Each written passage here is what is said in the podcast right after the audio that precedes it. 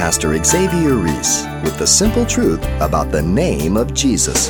Woe to you, scribes and Pharisees! They have been rejecting him over and over again. Now Jesus rejects them. What an awesome picture of those who constantly hear the gospel of Jesus Christ, who get constant opportunities to bow their knee to Christ, and they reject, they reject, they reject, they reject, till one day God says, I reject you.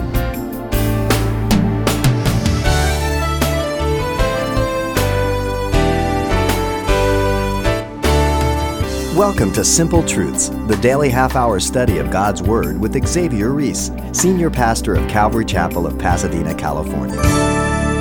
It seems the biggest turnoff to non Christians is religion. It seems far too many churches put their emphasis on ceremony rather than a personal relationship with Jesus Christ.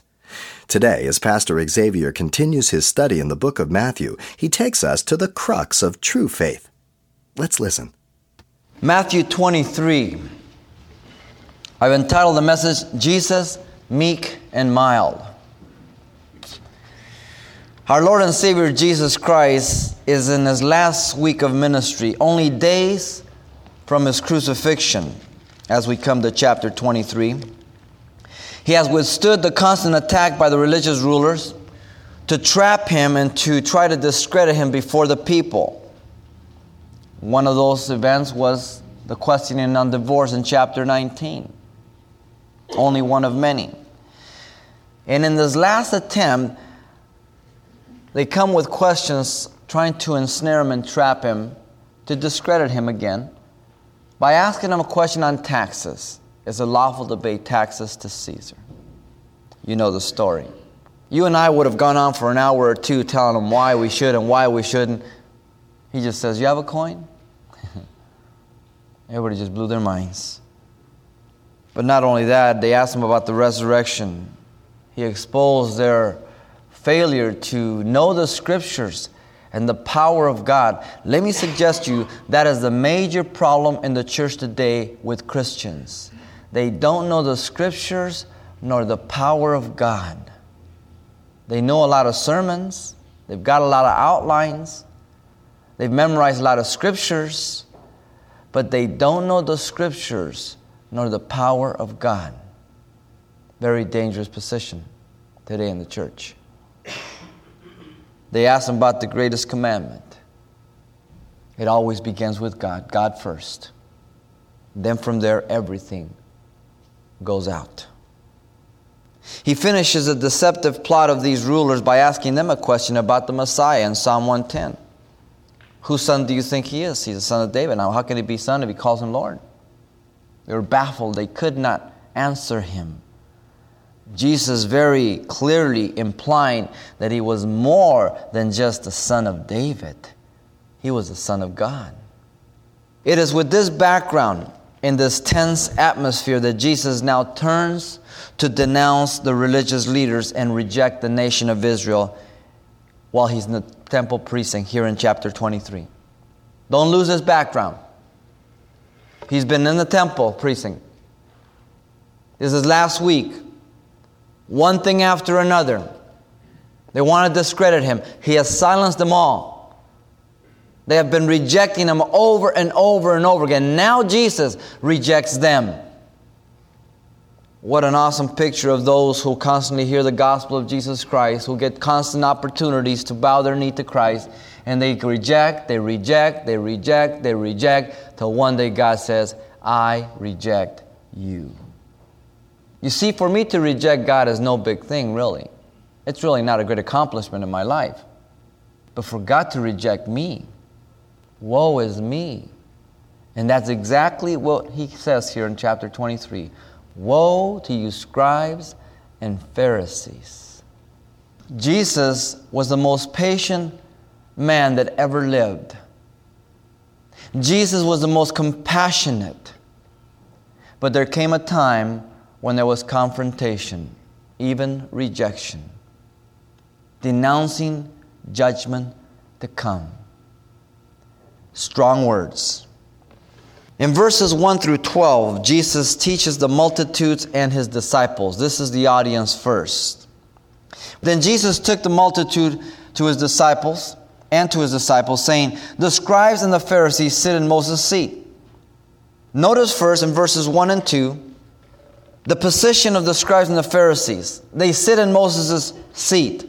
This was the official chair of the law. The word is cathedral.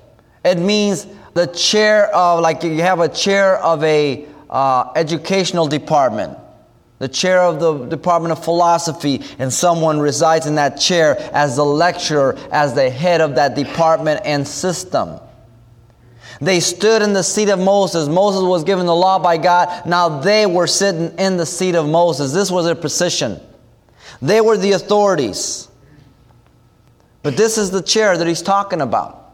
Notice also they had put themselves there as the interpreters of the law. Jesus has already rebuked them earlier for their traditions in the Sermon on the Mount. They begin to mess with God's word. They begin to interpret. They begin to add. They begin to take away. And they begin to say, this is more important. It's heavy. And they stumble people. They mislead people in the name of Christ. You want to know why people follow heretics? Read 2 Peter chapter 2. Chapter 1 of 2 Peter, you have your heritage. Chapter 2, you have the heretic. Chapter 3, you have the hope of Christ coming. Between your heritage and the hope of his coming, you've got a lot of heretics. Remember that. And they have great followings. The practice of the scribes and Pharisees in verse 3 and 4. Therefore, whatever they tell you to observe, that observe and do. But do not do according to their works, for they say and do not do. For they bind heavy burdens hard to bear and lay them on man's shoulders, but they themselves will not move them with one of their fingers. The practice of the Pharisees and scribes. Notice first, they taught the word but didn't live it. Verse 3. Whenever someone teaches the word of God, that's great. But if they're not living it, get away from them. That's only half a truth.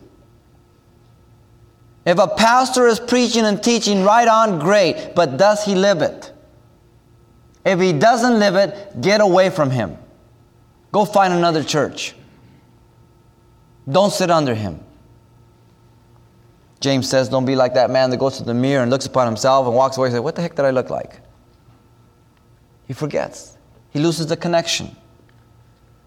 Notice they burden men down with their traditions as spiritual taskmasters without ever aiding the people. They don't even move them with one finger. The picture here is of some merciless owner who loads up his camel or his donkey to the point to where they're collapsing and they don't even lift a finger to help them. They love to just lay heavy burdens on people. And then look at them collapse and say, Yeah, I knew they weren't spiritual, not like us. People, the church is full of people like this. I hope you're not one of them. Listen well to all these things we're going to look at this morning. Examine yourself. The pride of the scribes and Pharisees is found in verses 5 through 7. But all the works they do to be seen of men, they make their phylacteries broad and enlarge their borders and garments. They love the best places and feasts and the best seats of the synagogues. Greeting in the marketplace they to be called by men, Rabbi, Rabbi the pride of the scribes and the Pharisees. Verse 5 they loved to be seen as spiritual. Their phylacteries, their borders, the phylacteries, the borders, there was nothing wrong with them. According to the law, they had to do it in Exodus, Deuteronomy. The phylacteries would be those which little boxes they would have in their forehead Four little compartments for the different parchments of the law to go in. The other one on the arm would be wrapped around the left arm, and there would be also written on strands in seven rows close to the heart. God wanted them to remember the word and to keep it close to their heart and occupy their mind. But they would go make big old boxes so you could see how spiritual they are. Men today love to parade themselves. They want to show you how spiritual they are. Let me tell you, if you're spiritual, you won't even know it. You'll think you're not. And Just when you think you're spiritual, you just have found out you're not. The borders spoke of tassels at the end of their robes and their garments. And the law again in Deuteronomy in Numbers 15:38 says, "Do this so when you see the tassels hanging, it will remind you to obey God's word." Remember the woman with the issue of blood, if I can only touch the hem of his garment, the word is the tassel hanging there. Nothing wrong with these things. But do you do it to be seen of men? People love attention. People get up and they just dance and they're worshiping God and everybody's sitting down. They're the only ones up. What are you saying? Look at me. I am so spiritual. Am I speaking against lifting your hands? Never.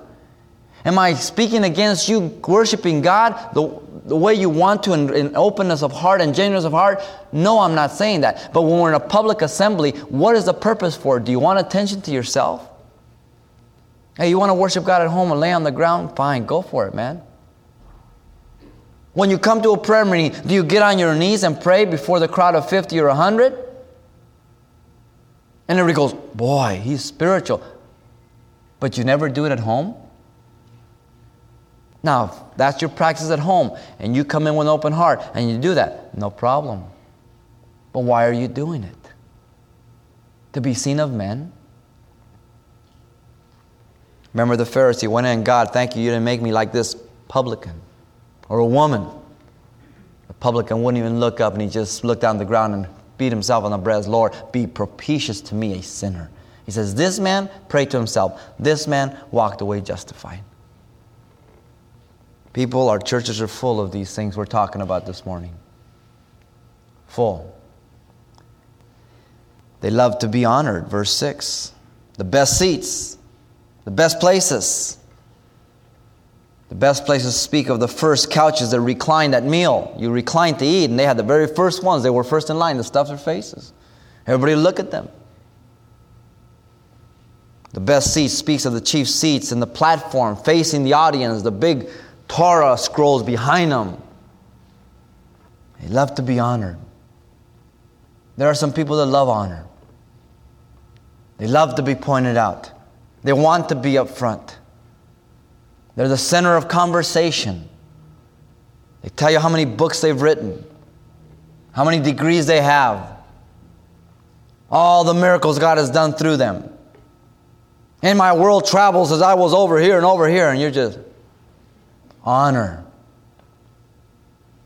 They love to be recognized as scholars, verse 7. They love greetings in the marketplaces and public. Rabbi, rabbi, meaning my master. There were various forms and degrees of the word Ra, Rabbi, Rabbon. They introduce people say, This is author, a lecturer, an evangelist, a movie star, a doctor. Let's have a good hand for him. What is he? He's a glorified waiter. That's what he is if he's a servant of Christ. Forget the titles. Forget the titles. There's a lot of pride there. All my accomplishments. Do you know how easy it is to be puffed up as a pastor when God is doing a work? Do you know how dangerous it is? So dangerous. Verses 8 through 12 gives us the principle for the disciples now. But you do not be called rabbi, for one is your teacher, the Christ and you are all brethren. Do not call anyone on, uh, on earth your father, for one is your father who is in heaven. And do not be called teacher, for one is your teacher, that is Christ. But he who is greatest among you shall be your servant, and whoever exalts himself will be abased, and he who humbles himself will be exalted. Here's the principles, don't miss them. First, don't desire titles. Verse 8, very simple. Here's the application. Don't desire titles. Don't put a premium upon them. The reference to call no one father, the Roman Catholic Church calls their priest father. I have a hard time doing that because it's the emphasis on the importance of a title. Certainly, I call my earthly father father. It doesn't mean not to call your father father, but it's the title of, of one who you owe everything to and dependent upon. That's what he's talking about. Secondly, don't deify anybody on earth. Verse 9 One is your Father. Don't deify anybody on earth. We get our eyes on man, we think they're infallible. They're not incarnations of God. They're mere men. All men have feet of clay and women. Third, don't let any man take the place of Christ as your guide. Verse 10. The word teacher there is only found two times in the New Testament. It is right here. It means to go before to guide. Are you dependent upon me for your guide? To take the place of Jesus? I hope not. Look to me as a pastor teacher and learn and check me out. But do not put me in the place of Christ to guide you. You have the Spirit of God, you have the Word of God. He is able to guide you if you're born again. I'm just an under shepherd. He's a chief shepherd. He's the good shepherd. Fourth, do serve one another in humility, verses 10 and 11. The word servant is a waiter on table, deacon. We get our word from it. Humble yourself, and God will exalt you in due time, 1 Peter 5 5. Exalt yourself, he will abase you. God has no problem in humbling you. I guarantee you. And in time, he will do it. Now, Jesus moves on to denounce the scribes and the Pharisees, verses 13 through 36. The word woe means interjection of grief and denunciation. It is a proclamation of coming judgment. When Jesus ever said woe, that means that's it. Judgment is coming. Woe to you, Chorazin. Woe to you, Bethsaida. They had crossed that line, and that was it. There are eight woes in the King James and the New King James. If you've got the RSV, they only have seven, they omit verse 14. I accept it. Seven times Jesus calls them hypocrites, with the exception of verse 16. He calls them fools, blind, two times, verses 17 and 19. He calls them blind guides, verse 24 ones. He calls them serpents, brood of vipers, verse 33. Now you know why I call it Jesus meek and mild? Who is saying this? The man that would not touch a smoking flax or break it in Matthew 12. But see, they had crossed that line. Let's look at the first one, verse 13. But woe to you, scribes and Pharisees, hypocrites, actors, that's what the word means. For you shut up the kingdom of heaven against men, for you neither go in yourselves, nor do you allow those who are entering to go in. And so here you have in verse 13 the sin of hindering people from coming into the kingdom of God. They had the keys of knowledge, Luke 11 52, but they had hidden those keys of knowledge. They were hindering people. Are you hindering people from coming to Christ or are you helping them come into the kingdom of God? Are you making it so difficult and are you priding yourself in that because you don't want grace over their life? It's heavy. I mean, we love to see people squirm. We love to receive grace, but God forbid that we should give it out to anybody else. This was their first sin. Woe to you Verse 14, the second one Woe to you, scribes and Pharisees, hypocrites, for you devour widows' houses and for the pretense make long prayers. Therefore, you will receive greater condemnation or damnation. Here you have the sin of robbing the widows, pretending to care by praying for them, ripping them off. Woe to TBN who lay those heavy emotional trips to pressure people to send in their Social Security checks. Woe to these people who beg and pressure people. Woe to them. God hates people who rob people for money for the work of God in pretense. You look up the scriptures, go from Genesis to Revelation. You watch God get ticked off, you watch when people are ripping people off for money in the name of God. It's a terrible sin. He says the damnation is great, greater. A widow is alone. A widow is grieving. A widow is, is left to herself. A widow is limited on money. And here, they abuse them. Verse 15, the third woe. Woe to you, scribes and Pharisees, hypocrites! For you travel land and sea to win one proselyte, and you have won him, and make him twice as much a son of hell as yourself. The word hell there is Gehenna.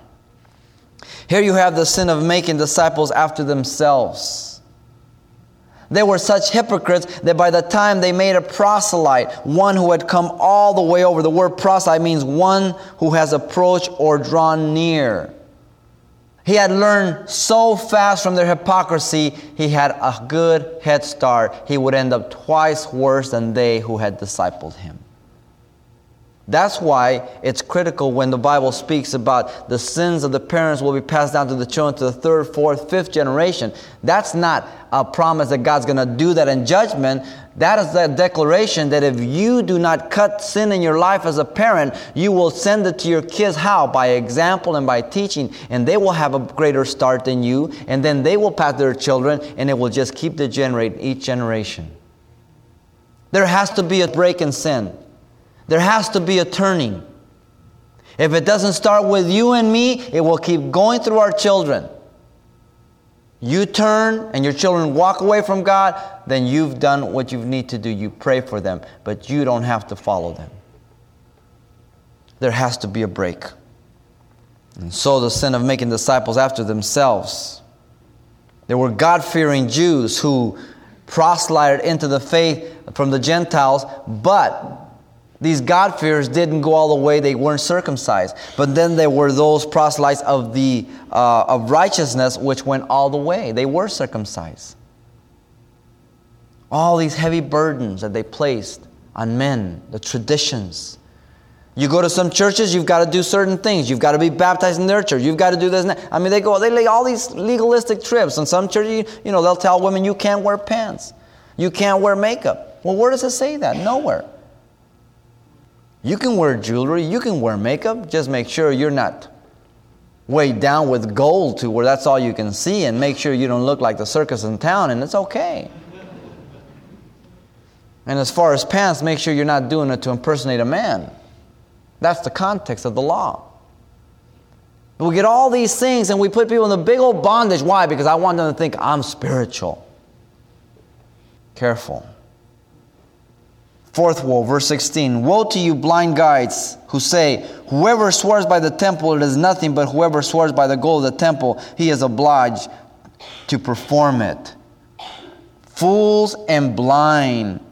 For which is greater, the gold or the temple that sanctifies the gold? And from here, verses 16 all the way down to verse 22, he speaks about these vows. They're putting an emphasis on, on the altar or the gold or the temple, and they're trying to split hairs. Twice he calls them fools and blind.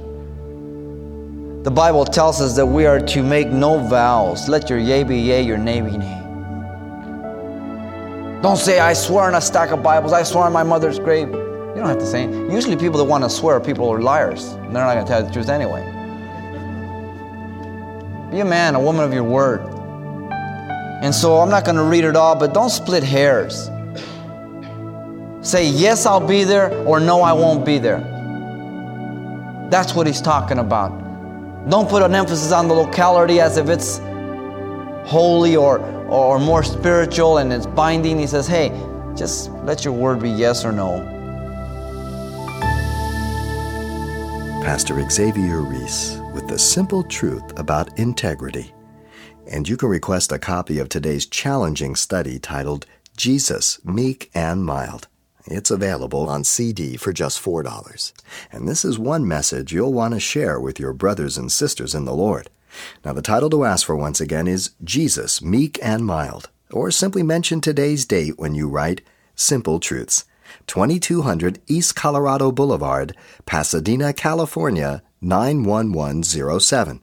Or to make your request by phone, call 800 926 1485. Again, that's 800 926 1485.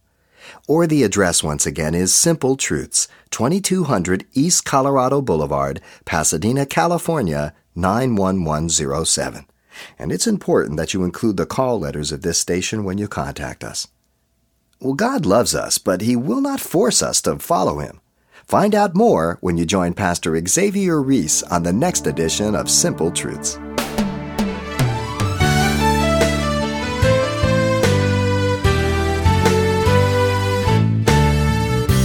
Simple Truths with Pastor Xavier Reese, a daily half hour broadcast, is a radio ministry of Calvary Chapel of Pasadena, California. www.calvarychapelpasadena.com.